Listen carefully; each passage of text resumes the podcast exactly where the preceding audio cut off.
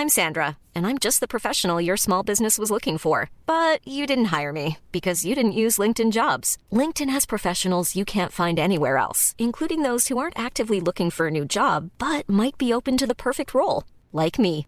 In a given month, over 70% of LinkedIn users don't visit other leading job sites. So if you're not looking on LinkedIn, you'll miss out on great candidates like Sandra. Start hiring professionals like a professional. Post your free job on linkedin.com/people today.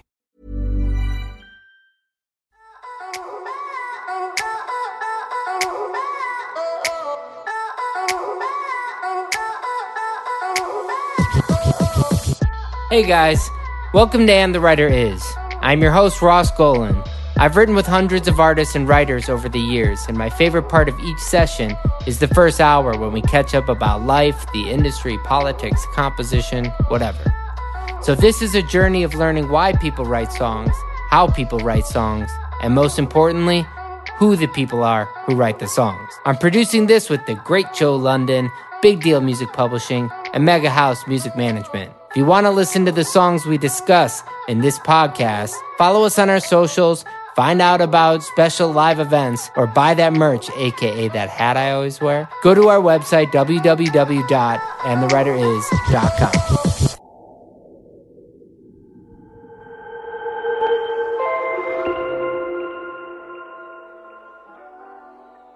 Welcome to And the Update Is. I'm your host, Paige MacDonald, and this is your weekly music industry update. Epic Games, which is the maker of hit video game Fortnite and Unreal Engine, has acquired the online music store and direct to fan platform, Bandcamp. Mushroom Group has launched its new talent management division, Mushroom Management. British pop star Dua Lipa has been hit with a lawsuit for allegedly ripping off a track by a band called Artikal Sound System for creating her hit single, Levitating. Levitating was released in 2020 from her album Future Nostalgia and has been streamed over 445 million times on Spotify alone and has been viewed over 475 million times on YouTube. Universal Music Group has acquired the entirety of Neil Diamond's song catalog as well as the rights to all recordings from his career. David Goldston has been promoted to head of A&R Australia and vice president creative at Warner Chappell Music. TikTok is expanding the maximum length of its videos to 10 minutes. Sony Music Entertainment has inked a multi platform media deal with Jason Owen's Sandbox Entertainment. Reservoir Media has extended its partnership with Havana hitmaker and previous And the Writer is guest, Ali Tamposi. Universal Music Group has surpassed $10 billion in revenues last year. It's now double the size it was a decade ago. Christine Pepe has joined the Swiss music fintech company Utopia Music as its VP Business and Legal Affairs. Dolly Parton has become the latest superstar artist to enter the world of NFTs. Dolly Parton has partnered with Fox Entertainment's Blockchain Creative Labs to launch the Dollyverse, which is described in a press release as an audience centric Web3 experience. Talent management company YMU has launched its own record label, Amper Sounds. Universal Music Greater China has launched Capitol Records China as a new frontline label focusing on signing and developing Chinese music talent.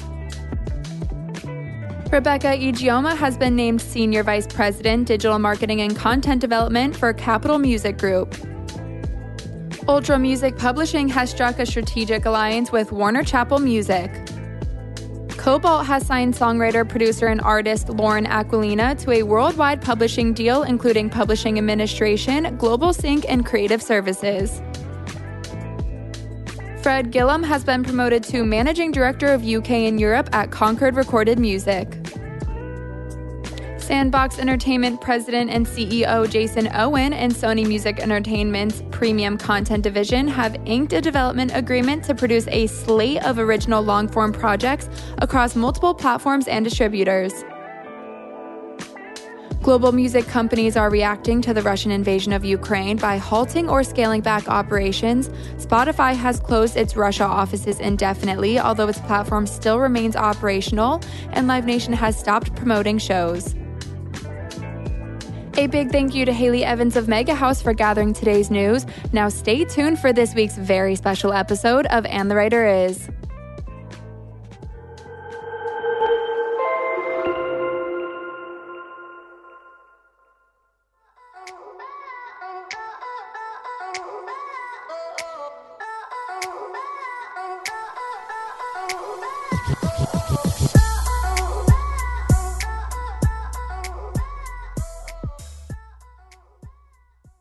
Welcome to And the Writer Is. I am your host, Ross Golan. We are so excited and honored to welcome back today's rock star to talk about not just his insane last few years, but upcoming release and also NFTs, blockchain, and the future of music. He is a three times Grammy Award winning producer and writer who has sold over 420 million records internationally. He has worked with everyone from Paul McCartney, Adele, Beyonce, Taylor Swift, Jonas Brothers, U2, Miley Cyrus, Lil Nas X. I feel like this is the end of one of those 1980s like mixtape things. or, or um, it's listing all the symptoms that you might have if, if you take this drug. Yeah. Um, all while being the front man of One Republic. And since our last chat, he's written some of the most played songs on radio, plus his catalog was very publicly sold. His art, he is a art connoisseur, a history collector, and multi business entrepreneur. He is always an advocate for artists and writers, and the writer is Bored Ape owner, my friend, I should, Bored Ape owner, my friend Ryan Tedder. That's really funny. Saying Bored Ape owner, there's there's some there's, oh, I see what you hear. Yeah, bored ape boner. There's yeah. there's some phonetic issues there that that I feel like is all of a sudden just got like a not safe for work. um, uh, okay, so if you don't know much about Ryan, you can go back to a previous episode and and, and check that out. But uh, it's been a while, and I, I, wanted to talk to you about a lot of things. Uh, I, you know, I think. Um, first of all, like since we've talked, which really wasn't that long ago, I remember as soon as we were done, we were talking. You were like, "Man, my last year would have been nuts if everything came out that was that that was I was told would actually come out." God, and, I remember that. That was like my least favorite. I told that story just the other day to another songwriter. I think all day. I was working with all day, and, and we were talking about like the ups and downs of songwriting. You have to have the thickest thickest skin and kind of detach your emotion w- completely from even the, what you think might be the best song you've ever written. You just have to like have this weird separation. And 20, I think it was 2017, I think. I think it was 2017 was the year where like, yeah, all those had so many first singles slated to come out and just like one by one watched them just like vanish into thin air. not a fun year. But even now, it's really hard. So you can have a lot of first singles, and and you you know you try to tell people that it's why it gets into a numbers game and some of it is because even if you had a shoe in and we can list a bunch of major artists who've released singles that were flops this year. Yep yep. You know like what is a hit now? Uh a hit now that is the ultimate question. I think there's two layers or i'd say even three three types of hits right now. Um and, and, and a hit can happen. You can have a song, you could be an American artist, drop a record on Spotify. It blows up overseas, but then never converts in America. And you can, and the inverse is true as well. And then in the UK, you've got 75% of the records that are hits are only in the UK. And they are UK based artists, like grime type records and like girl groups and stuff. Um, you know, I used to judge a hit by saying, for, and everybody has different justification. Some people say Billboard number one only. Okay, cool. But Billboard number one, there are countless Billboard number ones that don't don't that die at radio and don't go anywhere. And like, yeah, they they don't make money. They could be. They, you could have a number one song that that that you and you could have number one songs at at Hot AC that get licensed like crazy. And we talk about this, yeah. yeah. I mean, Max yeah. told me years ago, like that his at the time his his biggest earning song was a Pink record um, because it lived at Hot AC for like two years. And I can tell you firsthand, being an artist with One Republic and other songs I've done that really do well at Hot AC, that's that's like the freaking gravy train, man. God bless the hot AC format. Other countries don't have it, but it's like the, the, dream, right? And and then if you're Alicia Keys and you have a hit, it's the best thing in the world because you get rhythmic, top 40, hot AC, AC, urban AC. Like you get like nine formats. But a hit a hit right now, um look, 150 million streams is is platinum, right?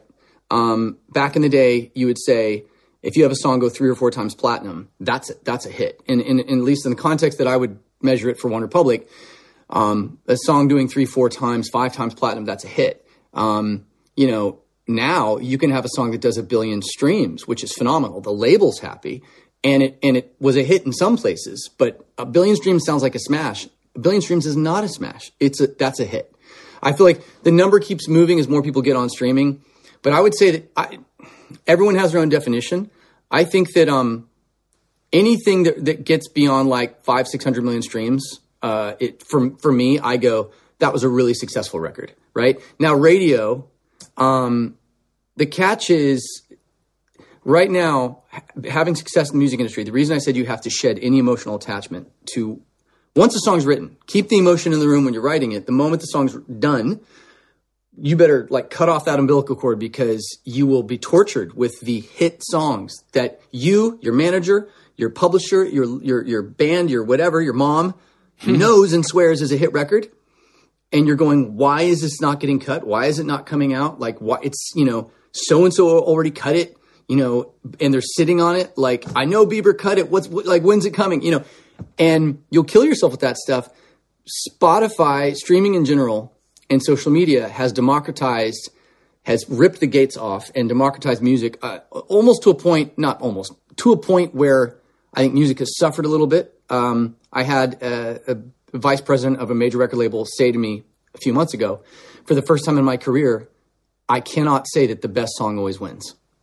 And he was telling a story about how in a label meeting, they were having songs from one of their artists that nobody liked, that converted to streaming monsters and smashed because they got picked up on TikTok, turned into a meme, and like just took off, right? And I'm not going to name the artist or the song, but he told me, and I was like, oh my God, you're right. Like, that song's not actually good. He's like, it isn't, but it's smashing because the videos that are associated with that lyric on TikTok are have gone viral. And so therefore the song is is now streaming. Um, yeah, it makes you end up writing songs that are, where it's like a drop on the word like margarine, dun, dun, dun, and then everyone like grabs a stick of margarine and and like does like a meme with it, and it's it's made ten times more than that heartfelt record that you wrote with Adele or something like that. You have to. You have to. I you know I'm lucky that I'm and I mean this like I consider myself lucky and extremely fortunate that I still am able to have hits and. Uh, to any degree, for me, still because I'm old school, um, a true hit, um, unless you own the masters or are participating in the master streaming royalties, like you have a deal with a label where you co-own your songs, whatever. Unless you're one of those lucky uh, few, um, radio, and you know this, is still at the end of the day, um, it's it's what paid for this studio that I'm sitting in. You know, I, this streaming didn't pay for this. Um, I know. I try to explain that to uh, younger audiences when we you know, we had that thing, the pact that came out where we were talking about not giving publishing to artists who don't write. And part of the issue that we found with younger writers were like, well, what's the point? What's publishing worth anyway? And and that is so and, and then you're talking about this generation of writers who've sold parts of their catalog, which we can talk to about in a second, and and they're not connecting the that value to what they're doing in a studio. So they don't mind giving 20% of their 20 when they're when that artist is like it's just 5% but it's 25 that one writer has 25% and it, it's not it's 20% of that writer's share. And that writer's not even thinking about it because like well who cares? Let's give it. It gets us a, a record on you know this big album. It's look there's there's a there's something to be said for making records with your friends. That's what I get to do every day. I, I love doing it. Um, I had a bunch of sessions with Lewis Capaldi back in um, December, uh, November, December, and it occurred to me. It occurred to me, and, and we've I talked about this on, on our, the first time we did this podcast. I'm also started long enough ago writing songs. I'm one of the lucky few who, um, I wasn't it was just me. So I was like, a lot of my biggest hits were 100% me. Like there was no co-writers. I came from the Diane Warren School of Songwriting. I, I thought that's what everyone, I literally thought in Oklahoma, oh, so you sit down and you write a song by yourself. Like I had no clue that there were like all these other writing, like par- famous writing partners that were smashing it. Um, and I didn't have any brothers or sisters I was living with. So it was like, okay, I'm just going to do this. Now, cut to call it 2010, 11 um, the songs that started smashing radio in the charts had an average of five writers on them, four or five writers, right? Sometimes more. It, Kanye and hip hop, nine writers, right? Um, you look at like uh, more recently, um, what was the smash? Look uh, uh, Stay, phenomenal record. Bieber, Laroi. There's nine writers on it. Um, now they might not be split e- equally, but if it if it is, then then that's rough because those those percentages get hacked. Um, yeah, you're getting 11, you know, you're getting a, whatever it is, 11.1 cents, you know, per... It changes to records get handed off and then someone does a little bit, someone does a little bit, someone does a little bit, and it goes 5%. I'm dealing with it right now. We have a lot, I did Portugal the Man's uh, lead single that came out today, and it, the record was over a six month process touched by so many people that the, you know, the, you're going to see more names than you're used to on that song um, for a Portugal record. Um, and it it's so, so, one one person did something that was really significant. Okay, that's worth five percent. The thing is, I'm I'm not going to cut people off at the knees if, when they actually contribute. Um, and then you have stuff like uh, where it truly is four or five people walking into a room, and you can honestly say everyone really did it. Like uh, um, yeah. Lil Nas, Lil Nas X, his current single, uh, "That's What I Want." That was me, Blake, Nas, KBZ, all in the room, Slatkin, everybody firing on all cylinders, and literally if you were if you filmed the whole thing, you would say those five dudes wrote that song and everyone contributed. And but I, I, there are so many times where that's not the case. I mean, you read you you watched Get Back, right? I'm sure you did the the Beatles one. Yes. And you know, you're seeing in if that if the Beatles came out today, there'd be nine writers on those songs you'd have the four guys and then you'd have you know at least one producer if not two plus the engineer and then you have these random guys being like what about this chord change or what about that lyric even the guy who was the basically the stenographer who was writing down the lyrics for everything would probably claim that he was in the room if this was 2022 and 100%. You know, and Let It Be is not Lennon McCartney. Let It Be all of a sudden is everything. I've had to, people can smell blood in the water. And because what the reason that you're seeing these splits happen the way they are, one, when it started with uh, you know guys like Kanye, who everybody admires, having 18 credited writers on a song or producers, yeah. you have young up and coming writers looking at that, going, "Well, Kanye's rich. He puts out songs with 18 songs with 18 writers, and they don't they correlate those two things. They think, well, clearly he's still making enough money newsflash, like I, I, no one makes money off those songs. Like you probably yeah. end up negative when you actually break the, do the math. Um, but he makes great art. Wait, you should say that again. If you're part of a song that has ten writers, you, you are not. You are if you if you are part of a song that has ten writers, unless it is. Let me use a great example. Unless it is the single biggest hit song in a three or four year period you're not making enough money to buy a house. You're not, you're not, don't, don't go, don't go get that McLaren. Don't go get that Aston Martin because that is all the money you're making. You, you'll make enough to buy the Aston Martin, but that's it. Like you're not gonna, like you want to get the nice whip and you want to get like some, go to Gucci and shop for a day, knock yourself out. That's all, you're spending all of it. So, unless, so unless crazy, you're selling man. the futures on it, the, the reality is there's only maybe two songs a year, any given year, that become lifetime evergreen copyrights that have true intrinsic annuity you know value for the next 20 30 years. You can't predict what songs those are. Typically they're the songs that achieve the, the most airplay um, because that means they have the least burn. And they, there's something about them that people just can't stop listening to it. And that tends to become uh, you know, endemic and it lasts forever. For, per, perfect example. And by the way, the Hot 100 number one songs are not like the biggest Hot 100 of the year is is not the song that's going to last forever. Like despite what popular belief. Prime example: Play that funky music, White Boy. I think peaked at number six or seven uh, the year it came out, 78, 79, whatever year it was. Um, when I used to be back in the day when I first got signed to Sony ATV for a co-pub deal for OneRepublic I remember the the lady that ran it back then, Kathleen. told me, I, I said, "What's the most valuable song, uh, licensed song in Sony ATV?" She said, "You're not going to believe it if I tell you." And I, she's like, "Guess." And I started naming obvious records, right? She goes, "Play that funky music, white boy." I was like, "What?" She goes, "That song makes like millions every year, um, like clockwork."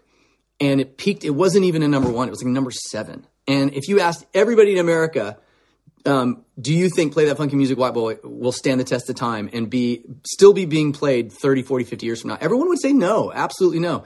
So you can't predict what those long tail records are going to be. They just get in the bruce culture. springsteen sold his catalog for 500 million and has never had a number one song as an artist. He only had a number one song from a cover from the Manfred Mann cover.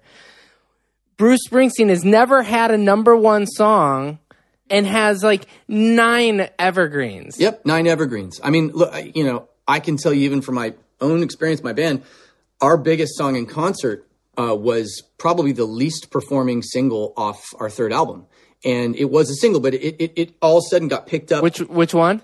Uh, I lived, and and we do concerts and everyone's like i graduated to this. I went i got married to this. I went to a funeral and they played this. I it, and it's like i can't go to a whole foods without hearing it. So you can't predict what those songs are but what getting back to the publishing and splits conversation um, the reason it feels like more of a bloodbath now and um, you finish a song and magically th- two or three more names pop up saying hey don't forget about me. I want 5% i want 10% it's because having hit records has now become a volume game and I I was going through my old sessions um, from like 20 like 2008 9 10 up to like 14 15 it is shocking how few songs I wrote per year.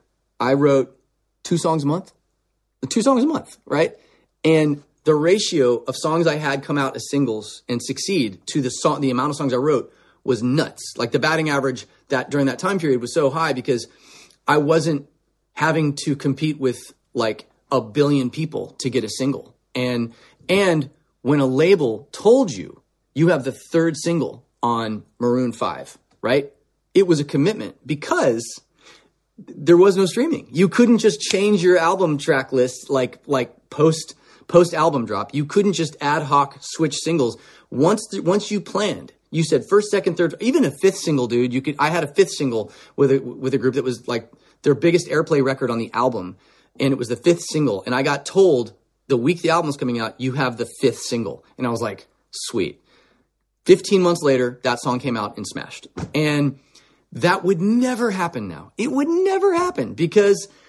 Well, also because that band is not having the same kind of couple years that they used to have. Correct, but still, but, no, but still, once an album's out, you're not getting five. No, singles. you're right. You're, you're not right. getting five singles. So I always say to this to, to people now, I go, and they say, "Oh, it's a single." I go, "No, no, no, no you have there's two options here. You either have the first single or you have the next single. That's it. There is no, oh, it's going to be third, it's going to be fourth, it's going to be, that doesn't exist anymore. So everyone now, because it's so hard to get songs to go to radio, anyone, if somebody walked past my front door and heard me playing the music through, through the windows of my studio, like they're like, wait a minute, publishing, like you can just, it, that's just what it's turned into. And so I, I've had to write. How many songs do you, how many songs do you write now? I do on average, unless I'm doing um, like what I, unless I'm finishing production, like I was with John Legend all last week, wrapping up a bunch of stuff. Unless I'm in the wrapping stage during a typical week, I will do a song a day, sometimes two. Um, like so, like tomorrow, I'll, I'll just I'll be I'll be transparent. Um, so like uh, today, I'm trying to remember what my session is later today. I have a, I have a session today. I just trying to remember what it is. Um, tom- tomorrow, uh, I have like I'm in with uh, Måneskin and um, Jesse Murph uh, on, on, Columbia, um, and then like you know the next day is also I'm with One Republic and then uh, Måneskin, and then so like it, it pretty much averages out to a song a day. Um, I'd say something like that. How do you how do you have time to be a dad and a husband? Um, it's very simple. You during my day, like during the waking hours, it has to be completely efficient and maxed out. Like so, even stuff like I don't go to um, almost any like events. Like I just my my carte blanche answer is I'm I'm busy, or I I just say I have wife and kids, wife and kids. Like I'm not. You know, like this week especially, like there's three three events that all a lot of my friends and peers are going to. I'm not going to any of them, Um, I don't do if if I'm going to do a social occasion, like I'm actually having lunch with my wife today, like in like two hours. We're going to go have like a mid afternoon lunch. Um, it's difficult. I'm not going to say it's easy. It is difficult. There are nights when I go late. I try to be home to have dinner uh, with the wife every single night. I pretty much make it. This week we shot a music video. The last two days we've been shooting a video, so I missed both nights. But um, that's the rare exception. On on most nights, I'm home for dinner uh, with the wife. The kids eat way earlier, so I, I, miss a lot of dinners with them. But I end up hanging out with them, and I see them in the morning. Um, our school's four minutes away from our house, so there's there's certain things like, and we switched schools because of that. Like this year, like to get give us back ten hours a week as a family. Um, during my day, anyone if you've around anyone who works with me or or for me or whatever, it's it's frenetic. It's like literally goes if I have nine hours, I'm filling nine hours. Like there's very little time that I'm I'm still dressed in my like workout clothes because like I want to get my miles in today of exercise. I got half of it before this Zoom. I'm going to get the other half after, and then I have a meeting, and then I have lunch. So I just max. I I operate. I used to wait tables for years. I loved it. I'd, I'd, probably still, if if the you know shit hit the fan, I'd still go back to waiting tables. I love talking with different people, but I was the I was the nut job that would, um, you know, you're you couldn't you weren't supposed to have more than three tables in your section, and I was the nut job that had six because like I would just because it kept me. Yeah, you've been you've been Ryan Tedder your whole life. Yeah, I've been me my whole life. So like I like I like the energy, man. I'm like an Energizer bunny. Um, tell me a little bit about like what it means to sell catalogs. What it means to sell catalog. Um, to sell your catalog means you are aggregating, taking every song you've ever written up to a date that you determine, uh, that you decide, and say, up to this date, every song that I've written, all royalties going forward, um, I'm going to sell. You can also sell your producing royalties and your artist royalties if you choose to. And what happens is private equity companies, um, funds, uh, giant music funds that, that, that buy catalogs they're buying cash flow, right? Cash flow is king um, in almost any economic up or down uh, scenario. And so you've got guys that are betting on the long term value of music going up and up, which I believe in.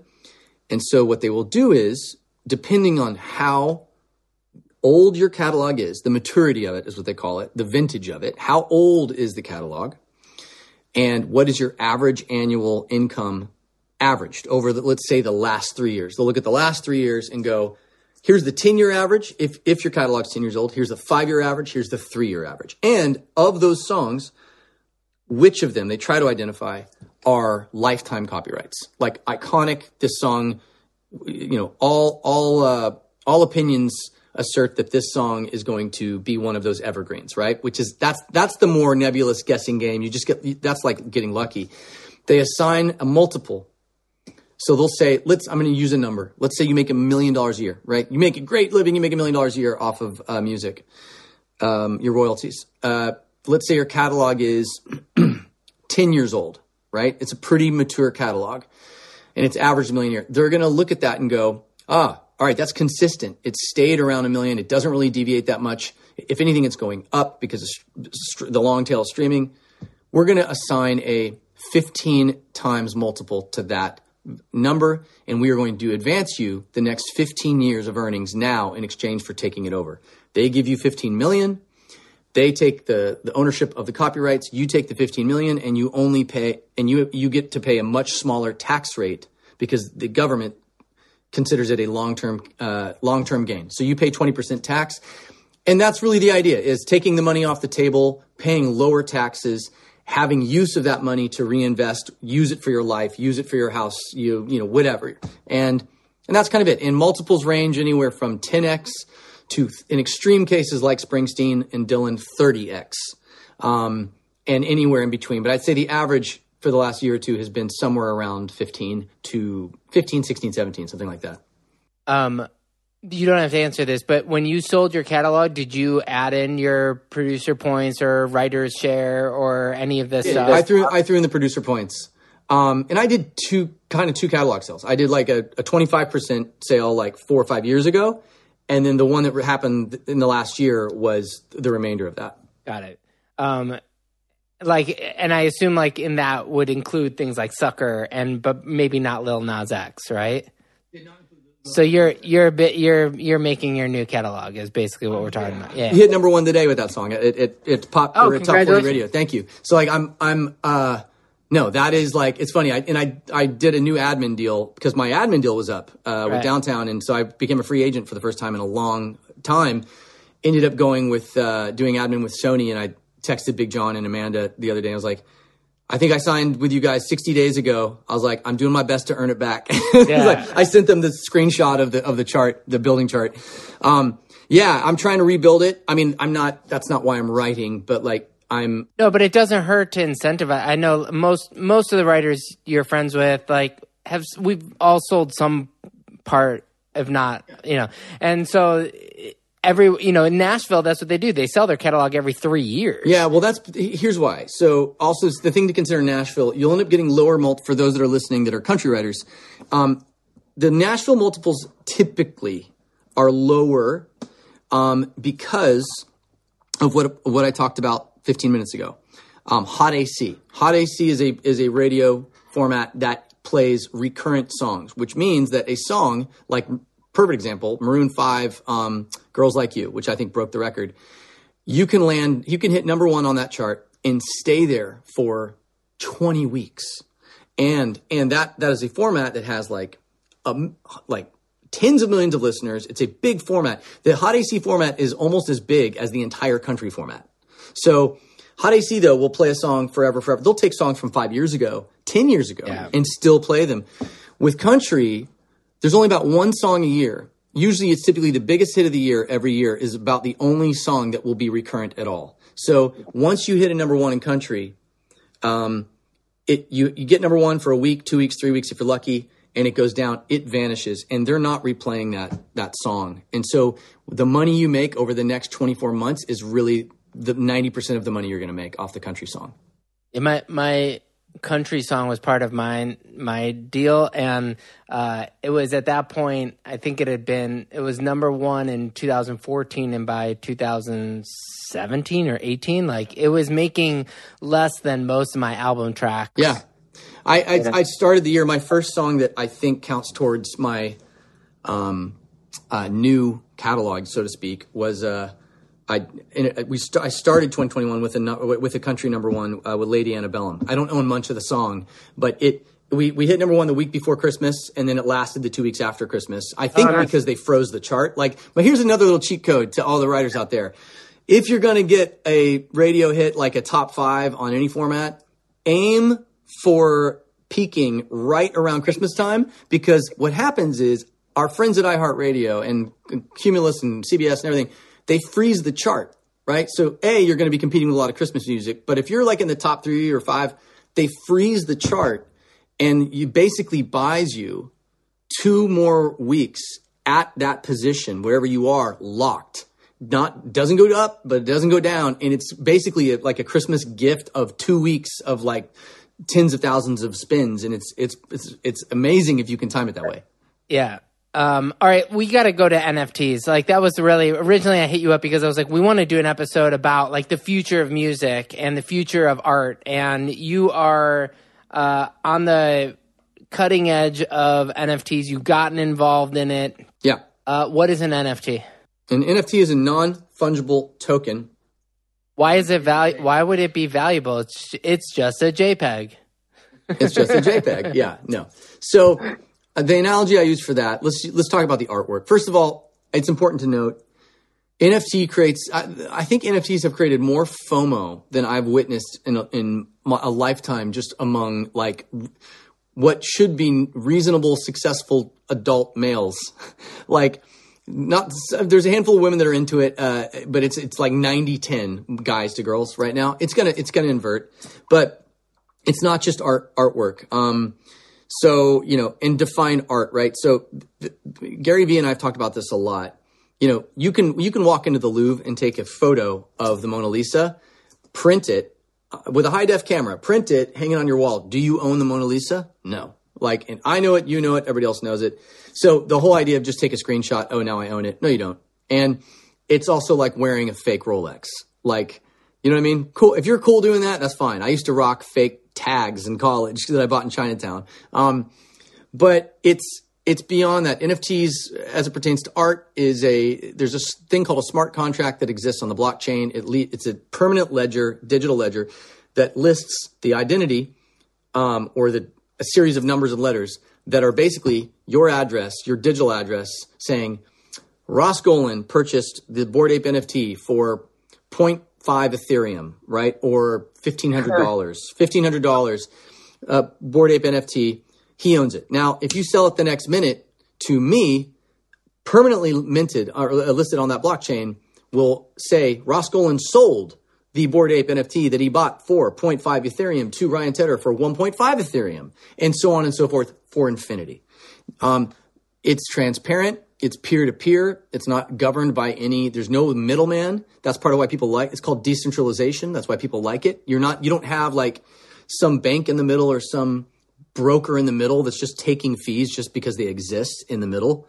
Um, it's cutting out the middleman. And in terms of the value for music, look for artwork. Ninety-eight percent of all NFT projects will fail, meaning. Um, if you buy in them, even if you buy in them early, you are likely to lose some, some or most of your money. 98% will fail. There is a handful that are like restaurant. It, is a, it has a worse success rate than restaurants. Um, if you, it's probably the same as music. I mean, all things considered, people release music all the time. Nine, more than 99% of music that's released fails. More of it so fails. If you make it, it into sense. the global top 200, um, like I, I, it's funny, you, you do this business long enough. I get frustrated if my song, if I have a song hovering in this in the 50s and doesn't get into the 40s because like in my mind i'm going come on you know like if i'm not in the, that top 50 page like i haven't succeeded. The reality is I, sometimes i check myself and i go dude you wrote a song that cost you nothing to write and your 50 second it's the 50 second most listened to best song in the world right now. Like like be like come on come down don't be so hard on yourself. Um yeah most songs most songs are absolutely going to fail. There's 75,000 uploaded a day. How could they all succeed? Um, with NFTs, most projects will fail, but ultimately, do you like the art? Do you like the the community? Right. So a lot of NFT information and the projects it lives on what's called Discord, uh, D I S C O R D. It's kind of like uh, Clubhouse, but more aimed at tech, and that's really where the NFT community has embraced it the two the two platforms that NFT and crypto heads love is Twitter and uh, um, Discord. I hate I, I, don't use Twitter. I hate it. I, I, got off it years ago, so I don't really hang out there. But um, Discord is where you can find out about upcoming projects as NFTs pertain to music. And yeah. this is where it gets interesting. Um, there's a lot of companies right now that are doing different types of music related NFTs. Some companies are take young artists, uh, producer writers, they write a song and permanently sell it, the existence of it, everything, to one sole owner who buys it for a certain amount of Ethereum. That then goes to other buyers, and they that. I have a friend of mine that, that uh, loves that stuff. I can't wrap my wrap my head around it because um, I just can't. I, good for you. It's they see it as collecting art, and they're not wrong. That is more music for pure art's sake. But a lot of these young producer writers will sell their songs on these uh, uh, crypto exchanges or these these these um, platforms, websites, auctions, whatever, and they'll take that money. Uh, they'll take that money and they'll use it to buy a nicer microphone, a new guitar, recording equipment. So I actually think, I'm telling you right now, if I was 18, 19, 20 getting into the music industry, 100% I would go on one of those sites and try to sell some music NFTs to fund my studio, right? I mean, I sold my the only car that I had to fund my studio. So I would sell some NFTs. Plus, you get as the NFT continues to sell, you know, you'll get twenty percent of the res- the resale value. So ten to twenty, sometimes as low as, for instance, Bored Apes. They only get, I think it's two and a half or it's between two and a half and five percent. So it, it depends on the you. Here's what's great about it: you establish the rules. It's a smart contract. You can say, you can write into the blockchain, into the code Every time my NFT gets sold again, I get 20% of the profit of that sale. So if you sell for one Ethereum, $3,000, let's say, the next guy buys it for um, two Ethereum, that's a difference of $3,000, right? And in the contract, it says you get 20%. So you just made $600 additional because of that transaction. And for infinity, by the way. So it goes on for infinity, which is insane. There's never been a faster or easier way to start your weight loss journey than with PlushCare. PlushCare accepts most insurance plans and gives you online access to board-certified physicians who can prescribe FDA-approved weight loss medications like Wegovy and Zepbound for those who qualify. Take charge of your health and speak with a board-certified physician about a weight loss plan that's right for you. Get started today at plushcare.com slash weight loss. That's plushcare.com slash weight loss. plushcare.com slash weight loss. Hey there, it's Michelle Norris. I'm host of a podcast called Your Mama's Kitchen. When I travel, I'm usually looking for a way to find a taste of home when I'm not at home. And one of the things I love to do when I am at home is entertain. And Airbnb allows me to do that. When I was in California recently, I rented a house that had a great kitchen. And when we were sitting around the table, we we're all thinking, we're in someone else's house. Someone could be in all of our homes as well. If you have a home, but you're not always at home, you have an Airbnb. Your home might be worth more than you think. Find out how much at airbnb.com/slash host. Um, that's one way to do it. The the 3LAU approach, uh, Royal, which uh, is a company that I invested a little bit into, um, really excited about what they're doing, and I'm just I'm excited slash curious about the music application because here's the upside. Um, with Royal, you can, uh, if you are Nas, let's take Nas for example, the rapper, Nas, not Lil Nas, Nas OG. He sold 50%, I think it was. I think it was 50%. It might have been 100, but I think it was 50. 50% of the royalty, of all the future royalties uh, on the master side, like the master ownership, he sold 50% of two songs as NFTs on Royal. So let's say you break down a song, you take a song and you go, I'm going to sell 50% of this. They write it into the contracts at Royal. They auction it off into, let's say, a thousand NFTs. Okay. Varying degrees of, of like, um, rarity. So some of these NFTs might, the, the floor price might be higher because it comes with an autographed Nas thing, or like the most valuable one might come with a FaceTime. You get a 10 minute FaceTime with Nas to talk about the two songs, right? And so you overpay for that. Um, but for all intents and purposes, let's say you break down the royalty stream of a song into a thousand NFTs, 50% for now and forever. Um, here's what's interesting about that. The, the upside is that now your fans, if you're an artist, your fans Nothing is cooler than the idea of me doing, going to a One Republic concert in Belgium and a bunch of fans show up. They own pieces of the songs they're hearing in concert. That is all right. So on paper, in theory, phenomenal idea. Having closing out the label scenario and having a true one-on-one relationship with your fans, where they're the ones that share in the revenue. Not only do I love, you know, if you're an Elton John fan and he's somehow sold the part of the royalties for um, Tiny Dancer. Imagine sitting there and hearing "Hold Me Closer, Tiny Dancer," and then you're like, "I own a piece of this song, and I love Elton John." So it's a great, um, it's a great theory. I think long term it's going to work, but it will change in terms of how it monetizes. So that's the upside. The downside, from my perspective, is, and I'm not just referring to Royal, I'm just referring to in general. This is the part I can't wrap my head around quite. I think I do think music is headed in the NFT space. I do think I do think uh, for newer artists, I think selling NFTs, sharing your royalties, funding your albums that way instead of doing Kickstarter or GoFundMe, you're doing an NFT launch. I know me and 23 year old me who just moved to LA with One Republic, I would have done this. So I, I know that inherently I like the idea. Where it gets tricky is let's say you sell 50% of the royalties. This, this, here's where it gets tricky. Nobody 99.999% of your fans don't know shit about monetizing streams. They don't know that we don't get paid that much at all from streams. Maybe one day, 10 to 15 years from now, we will. And we'll do another Zoom with gray hair where we talk about, man, aren't you glad that we're getting paid so much? But that is not the conversation today. And so my fear with doing this, like if I was One Republic, if we were to do this, my fear is if we sell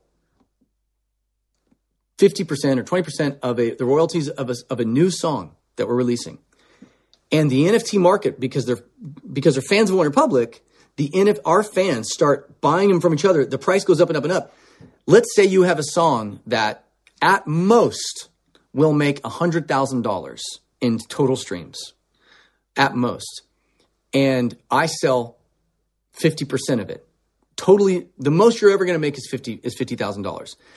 But because our fans don't know the value of streaming, they have now paid $500,000. They have now over traded each other.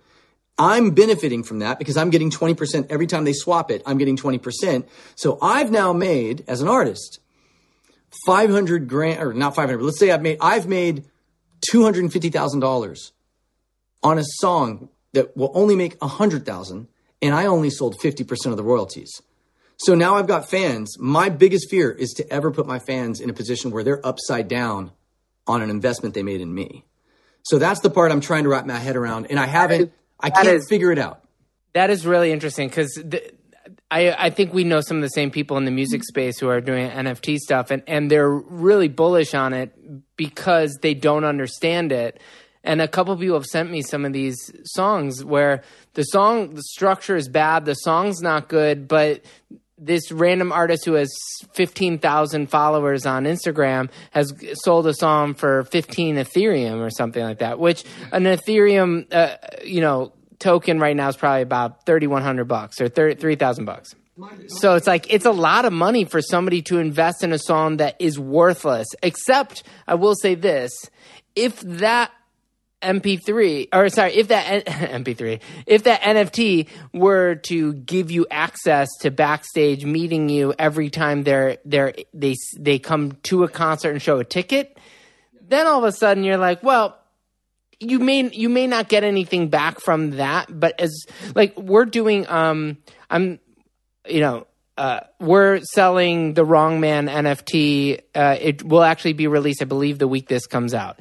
It's the first, the the first animated feature musical NFT. It's a full length movie, and there's perks that come with different levels of it. Plus, we have different artwork depending on which one you get. It's on Terra Virtua. It's like it's been a whole like six month thing to figure out how to do it but it's been fascinating to be like, what does this NFT give you? And it, you know, the idea of giving you an experience that in perpetuity you'll have some some way to interface if we do this kind of show or we do this kind of thing. And so that's been kind of interesting is to not the 20% of the master, but what do you get along with that 20%? I think there has to be um, the, the, the, the thing that all successful NFT projects ha- will have in common slash currently have in common is they offer a value proposition. They offer a utility beyond just that ape. I've I have a handful of Bored Apes, right? I, I was lucky I bought them when they were a lot cheaper, and um, explain the Bored Ape thing because it's the biggest it's it's the biggest of them and also you you know you told me get a clone x like you're on your shit when it comes to nfts explain what Bored Apes are how many do you have now uh, I, I, have a handful. I'm not. I'm not going to say. I'm not going to say. You shouldn't. Okay, so why? Why? I have you, enough that they're they're worth too much. Um, why would you spend three hundred thousand dollars on a on a cartoon ape? Well, uh, first of all, I didn't spend three hundred thousand. Um, why did Bieber? Bieber just spend a million dollars. Yeah, one point five million. Um, so we now live as much as you and I grew up in the analog world. I'm I I grew up in the so did you in the age of the internet. I've had a computer since I was six, seven. Um, people are like, you know, when they start talking about like um, digital art, like what in the world is just a, anybody can make that. Like, why would I want to own that? That even though it's limited edition, why would I want to own that piece? We live in an analog world, and I go, do we? Open your phone right now. Click on screen time. How much time did you spend today? We don't live in an analog world. We divide our time between a digital and an analog world. Period. Anyone that thinks that thinks we don't, that unless you're living in Montana in the woods and only reads newspapers, you're living in a digital world. So, um, let's get down to the. Let's talk about the flex thing for a while. I, I don't own a ton of watches. I own a, hand, a small handful that I really love that have like inherent value to me, and, and they're pieces of art. Um, this is, and I don't wear them. I actually wear mostly my Apple Watch now, to be honest because I've become keenly aware, and this part of it's just getting older. And if you get older and you do well and you make some money, the need to to broadcast to people that you've done well and you've made money goes down or should the older you get. And so I don't I don't need to roll up to uh, Starbucks and flex on everybody with my crazy rose gold Patek Philippe. You know what I mean? Like or whatever bling you know blinged out. Now listen, I'm not throwing shade or hate at people that that love to like flex. I mean, on Floyd Mayweather, for example, like everything he every outfit costs nine hundred thousand dollars. Like that is a thing. People choose to commit to that aesthetic. God bless you. That's not me. Um, but what I found is there are way more people that like to do that than don't. So I'm in the minority there. In a world where people like to broadcast that they are part of something exclusive, that they are that there's something unique about them, that they know something you don't, that they they know about an upcoming artist, song, art thing that you don't know yet, right? Everybody likes to do those little things. Hey, did you even on a base level, you're at a dinner party and you you you bring up the the Netflix show that you've already watched the whole thing and no one else has seen it, and you're like, you're like, I'm on my shit. Like I I know what's good. I know what's good. Check out. You should be watching Ozark right now. What are you doing? So we all do it in subtle little ways. These tiny little flexes that we do, tiny little flexes. To sh- it always set, it says something about you that you're with it, right? That you're on, as you said, you're on your shit. Um, so digital art, Bored Ape, that's what this is. So I have this is my one of my favorite watches, right? It's an old 1968 uh, old watch. Um, hardly anybody, like no one's cutting off my arm to get this watch because unless you know what watches are, you're not even going to notice that I'm wearing this, which is how I like it. I don't. I want to be low key. Now, the thing is, if I was flexing, let's say this is some crystalled out diamond plated Rolex, right?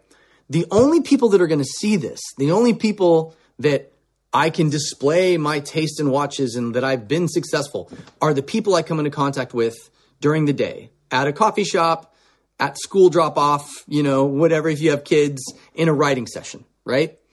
Um, well, guess what? And In a typical day, you might run into 25 people, right? Go, the average person on their Twitter, on their Instagram, and their socials has like, call it 500 to 1,000 people, right? And then if you're talking more in like entertainment, millions, hundreds of thousands of people, followers, tens, tens of thousands, etc.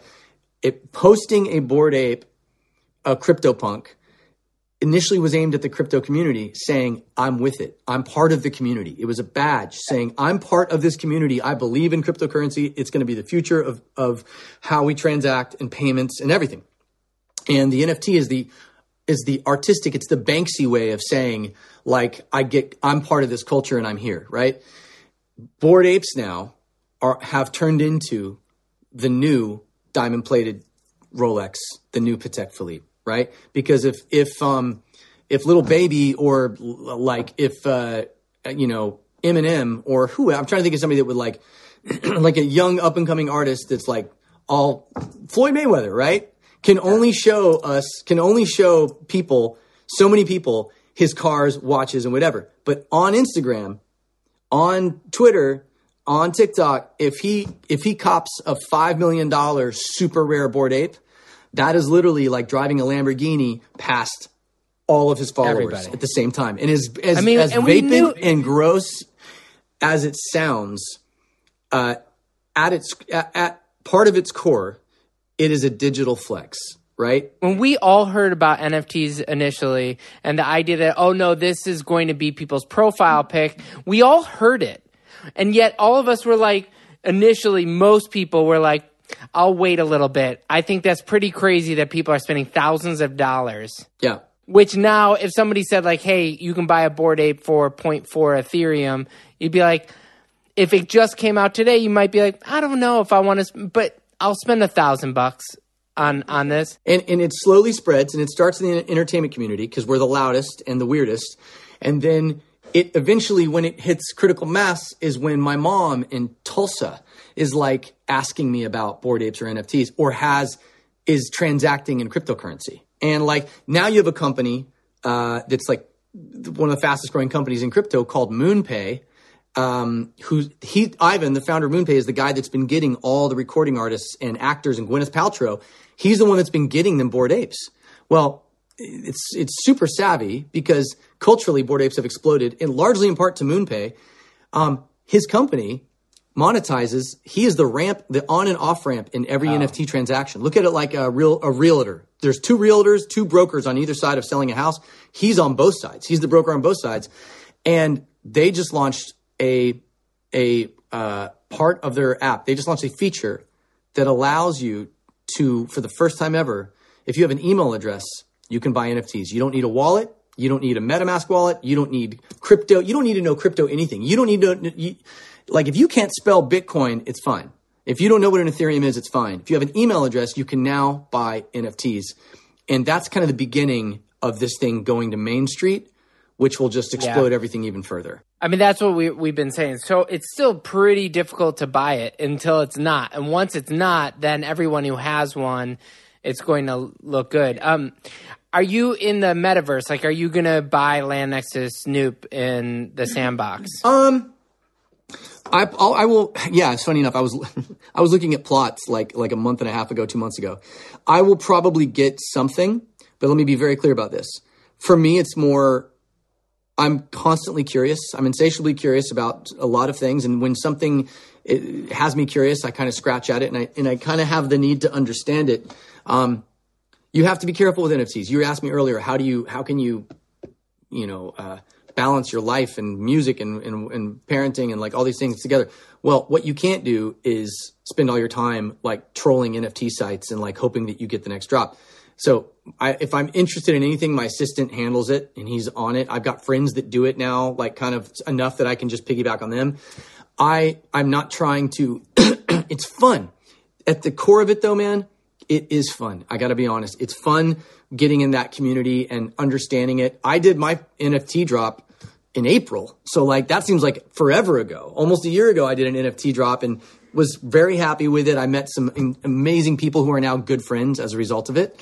And um, i love the community. I do think crypto uh, is the future of how we transact. I think nfts will extend into home ownership. I think the contracts for imagine imagine listing a vacation rental, a super killer Malibu like two bedroom on the beach, and imagine breaking it up into 50 NFTs, right?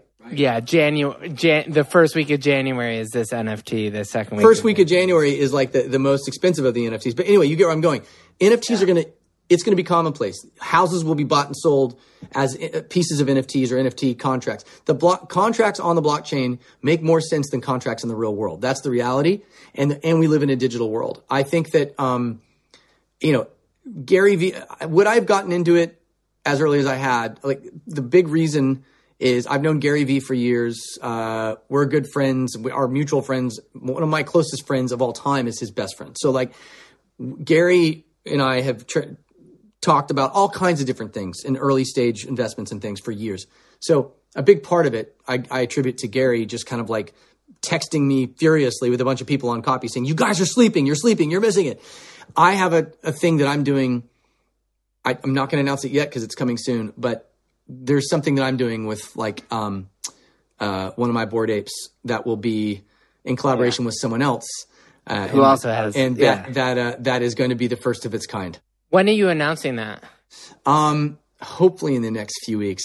Uh, the Well, now, hopefully in the I don't wanna- like I wanna- soon, soon because we're we, because we we we're kind of we're sprinting towards it. Yeah, cool. Um, you know, the metaverse thing's really interesting with with Sandbox and you know Decentraland. I know, like, there's this one on Cardano that I was just telling Joe about called uh, Boss Cat Rocket Club that has like. It's crazy how these things are getting built, and it's crazy the access. I mean, you'll be But do you want to live in it? Because I don't. I like. I don't want to. I don't. Want, No, but I don't. You have a dream that I have a dream that my son is going to grow up in a place where he's going to be like, phones are not cool. Like, why would you be on a phone? Yeah. So here's here's my thoughts on the metaverse. Uh, I mean, look, Facebook, Meta, whatever, lost lost ten point one billion dollars in the last like five months building out the metaverse. Um, I I think that I was talking with a, a, a label executive uh, this morning. I she's like, "Sorry, I got to go. I'm running to the airport. I got to go to New York."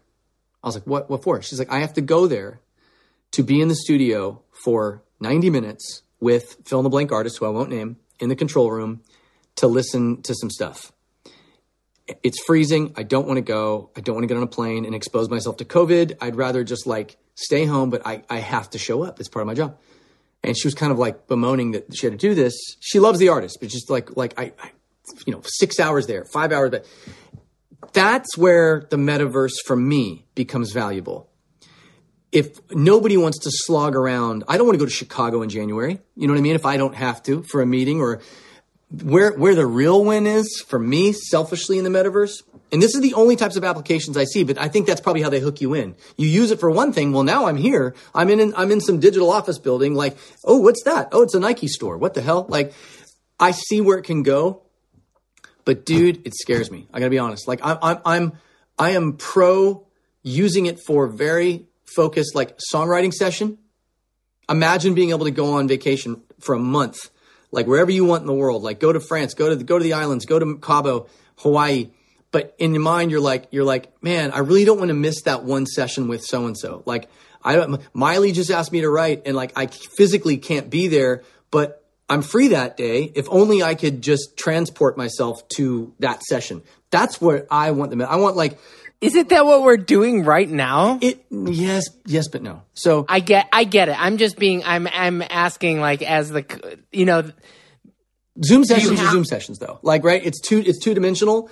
There's an emotional, like you know, when you say like you, yes. when you when you bit crush something, right? There's a there's a there's an emotional bit crunch on when you do Zoom because it's that two dimensional thing. I've had really good success with Zoom. Like, you know, yeah. got like Ariana cuts uh, on my first Zoom session I did ended up being on Ariana's album, like at the beginning of the pandemic. Like, I all praise Zoom, right? We all should have invested in Zoom day one.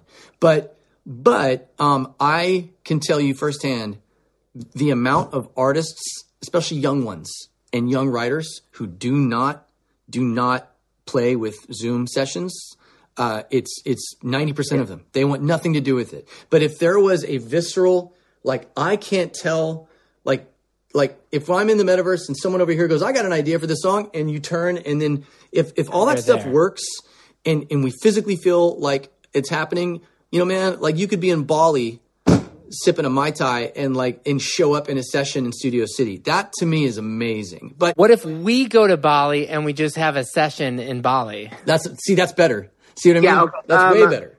Last two questions. Uh, what NFT should we be investing in now? Um, I hate giving like investment advice. I would say, you know, a few weeks ago I told you about CloneX. Um, those went up. You know, I yeah, I doubled. I advised uh, n- another manager friend of ours the other day, Jay Boogs, uh, on um, yeah. uh, that morning he was texting me randomly, "Hey, what NFTs are you into?" And I was going for a jog, and I said, uh, "Crypto skulls are getting pumped right now. They're gonna they're gonna probably have a great day." He bought like three or four, sold them, and made a bag of cash in the time that it was me my during my jog, like my forty five minute Crazy. jog. He literally was like, "I just made ten grand." Like I was like, "Oh my god!" And so you can do that. You can play the market. Um, Ninety eight percent fail.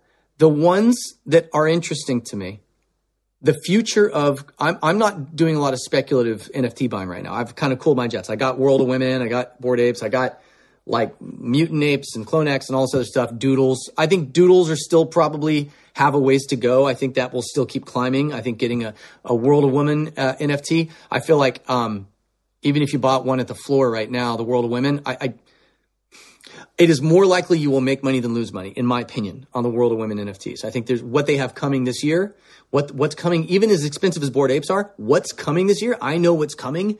I've you know because I'm tight with the that team. Um, what's coming is is massive, and so I think that as crazy expensive as it is now, I think it's only going to go up. Um, and I think that the ones you have to focus on for 2022, my focus is going to be um, gaming. Period. If I'm gonna get an NFT, it it needs to be one that is the plans are for it to function in a game, whether that's Fortnite, a Roblox, like Minecraft, like the utility within gaming is the future of of NFTs, in my opinion. That's the future of NFTs for 2022 and 23. What games? Um, some of these companies are making their own games, right? And then you can play to you like actually earn tokens and money and all this stuff to win. Shock surprise, I don't have time to play video games. I love video games. I, but you can still own you can still own it. Like Allu- Illuvium and and Ninja Protocol and like there's so many of these games. A buddy of mine, look, a buddy of mine uh, printed, took his Bored Ape. Uh, he manages an artist, printed, uh, d- made a bunch of T-shirts. Uh, that once you buy a Bored Ape, you own that IP. You can make a cartoon. You could make and sell a cartoon to Netflix. You could make, you could do make merchandise on all your touring stuff if you wanted to, which I'm going to do. He made he made 50 grand in 24 hours selling T-shirts with his Bored Ape on it. So the utility is up to what you want to do with it, right? It's like anything. uh, The more popular the NFT project becomes, the more valuable your thing becomes, the more you can monetize it. Um, all these things, though, like again, I, I know people that do this full time. They buy and trade uh, NFTs. I still like writing songs. I like my core business. I like I'm keeping my eye on the ball and and not trying to be. I got distracted for a minute with that stuff because it's so fun and it's it's sticky. It's addictive. But now I literally was like done. Like I'm cooling my jets. Like people still. I'm on the group text with a ton of people about NFTs, and I pop in once a week and read it. Like if I've got time to kill. I just you have to be very. You have to be cautious. You have to actually care about it. Um, and don't play with money you can't afford to lose. Like just don't. Just don't. Like it's you know, it's it's there's a little bit of it's still early days, there's a little bit of Vegas going on, so you have to be careful. And I and and again, focus on ones that if you see that a company, an NFT project has already struck a deal with Nike, with Adidas, like CloneX did, um, with EA Sports, with Microsoft, if Disney, uh, if there are deals in place with major corporations where where there's like cartoon usage or video game usage coming down the road or tokens, those are the ones to focus on.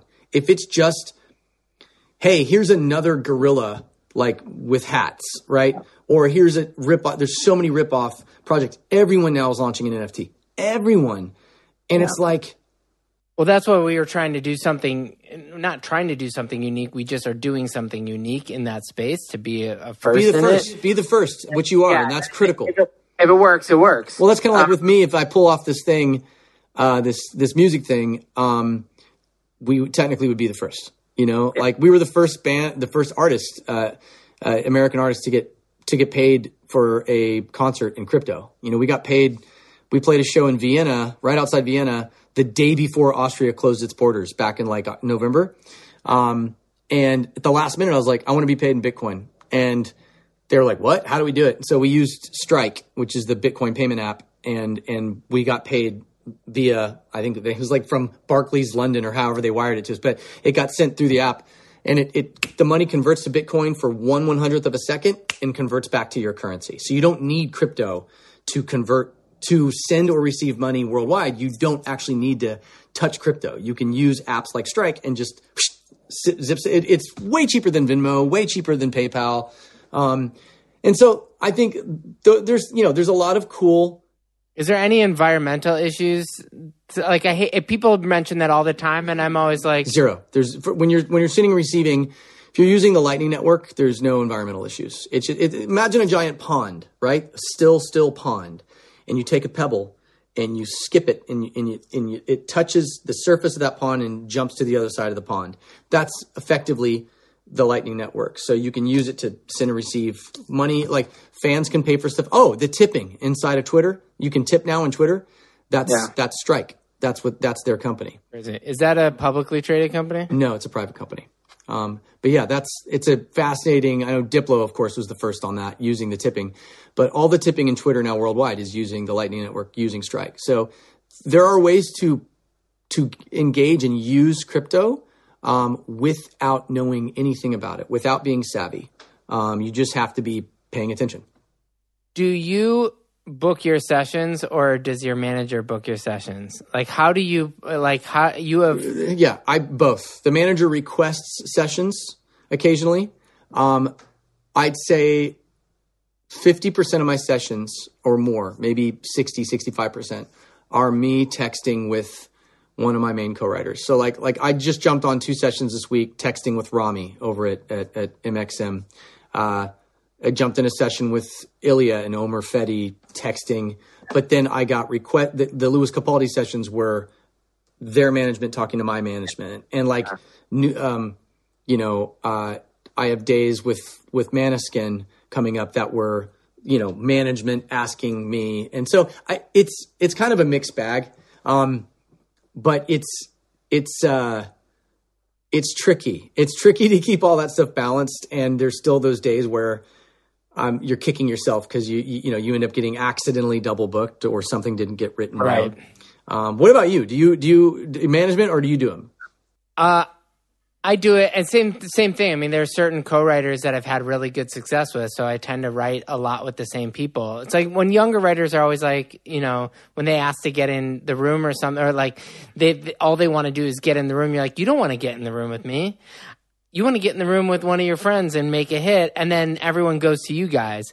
And I have like a few people that I've had like a lot of success with, so it's like, why would I not continue to write with them? Of course, but I mean, like, you know, if it, when we talk about doing a random session or something like that, then it's like, yeah, let's do that. Cause more, more, cause we'll just end up talking about, you know, the, you know, the original lyrics outside your door, or like we'll talk about all kinds of things and then we'll write a good chorus or a good song. And I, I know that that'll happen. So it's like, it's just easy. A hundred percent. I really am at a point now where I need to enjoy what I'm doing and I'm not trying to do two sessions a day. And I respect you for doing that kind of hustle. And I see the numbers game in it.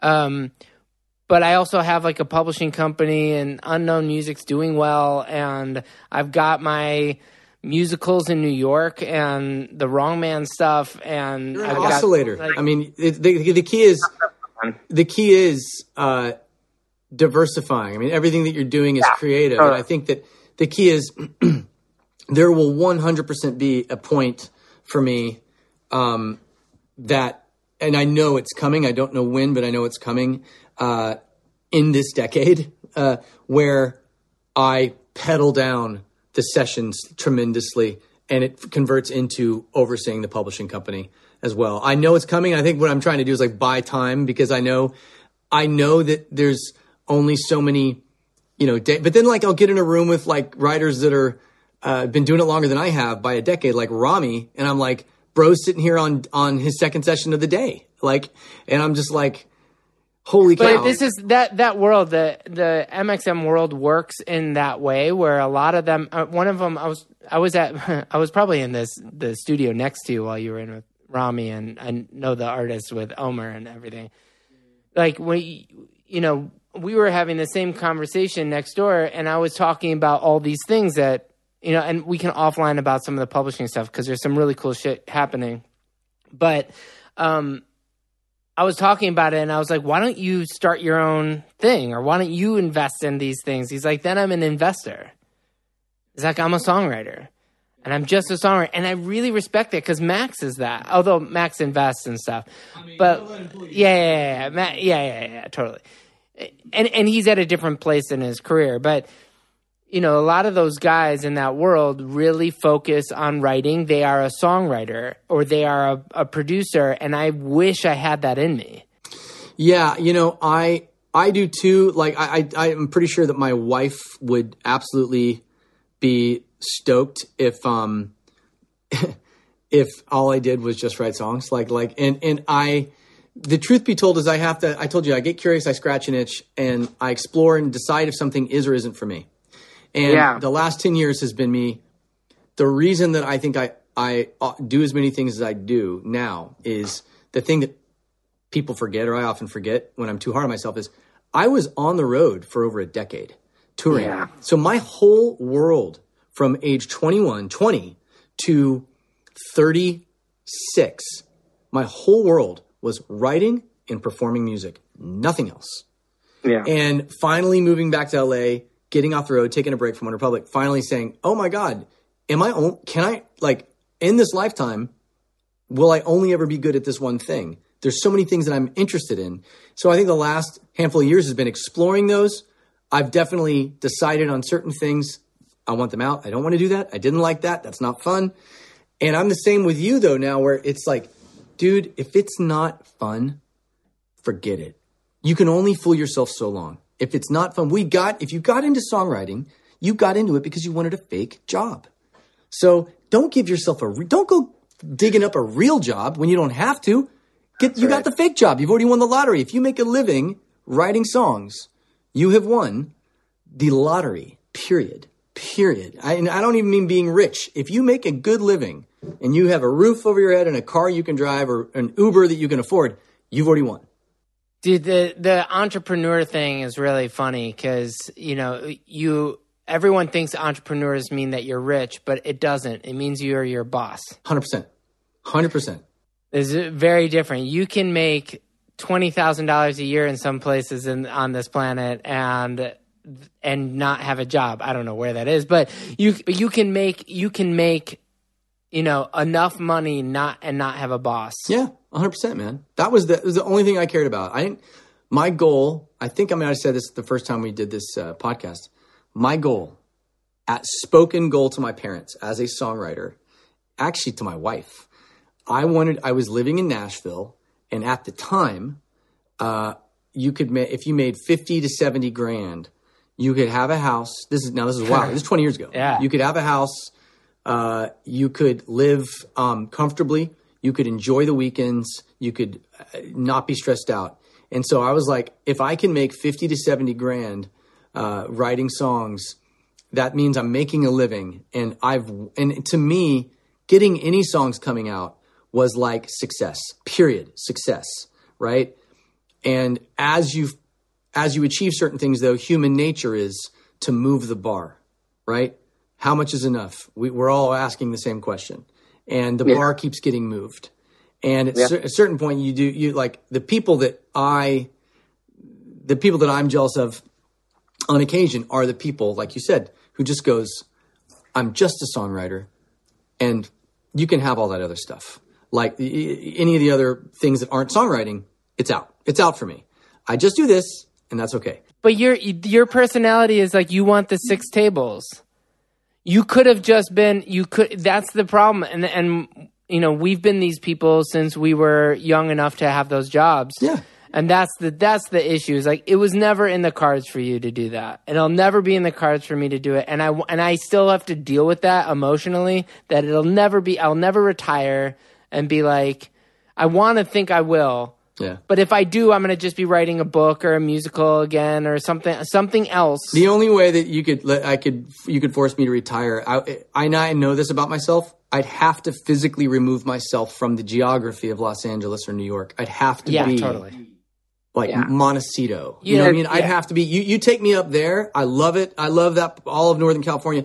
Like put me someplace like that or on an island somewhere and and I would have to force myself, you know, uh, geographically to to chill out. Um, and at some point, like probably that's the healthy thing to do. Um, but for now, you know, I, I, I'm I'm still enjoying it, still learning, still trying to you know master the craft, and you're still chasing that elusive hit just like everybody else. And only now I'm just having to write five times as many songs to get one third of the results. I mean, that's the thing. It's like, or, or you write the same amount of songs. You take one, you know, you take. Uh, well, I guess that would be like a tiny percentage of the results, but yeah, you have to just be willing to. Yeah, I mean, it's a it's a strange thing because either that or like it, it, you know, or you can live in the metaverse, or you can go outside. It's a beautiful day, man. it's a beautiful day, man. Like You I should could- go do the rest. Go do the rest of your. Go do the rest of your workout. Yeah.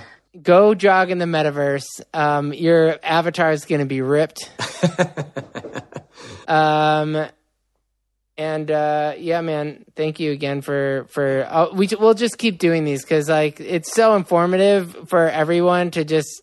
Also, it's nice for people to know that like the music industry is actually like a group of nice guys that are also just trying to figure it out. Man, we're just trying to figure it out, dude. Like honestly, I'm just trying to like just trying to just trying to figure out and, you know, cross my T's, dot my I's and uh, you know, get my mortgage paid. just like everybody else. All right, man. Thank you. All right, thanks, man. Talk soon. See ya.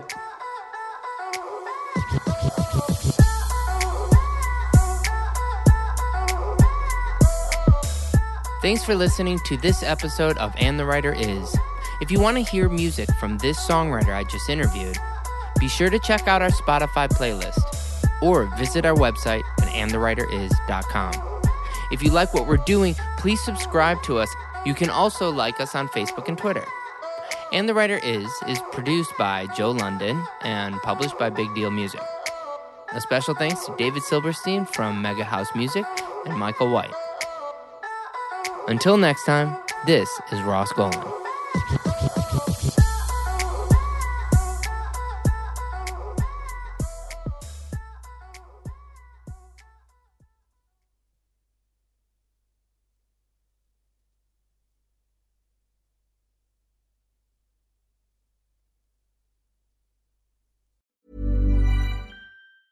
Hi, I'm Daniel, founder of Pretty Litter. Did you know cats tend to hide symptoms of sickness and pain? I learned this the hard way after losing my cat, Gingy. So I created Pretty Litter, a health monitoring litter that helps detect early signs of illness by changing colors, saving you money and potentially your cat's life. Pretty Litter is veterinarian developed, and it's the easiest way to keep tabs on your fur baby's health right at home. Go to prettylitter.com and use code ACAST for 20% off your first order and a free cat toy. Terms and conditions apply. See site for details.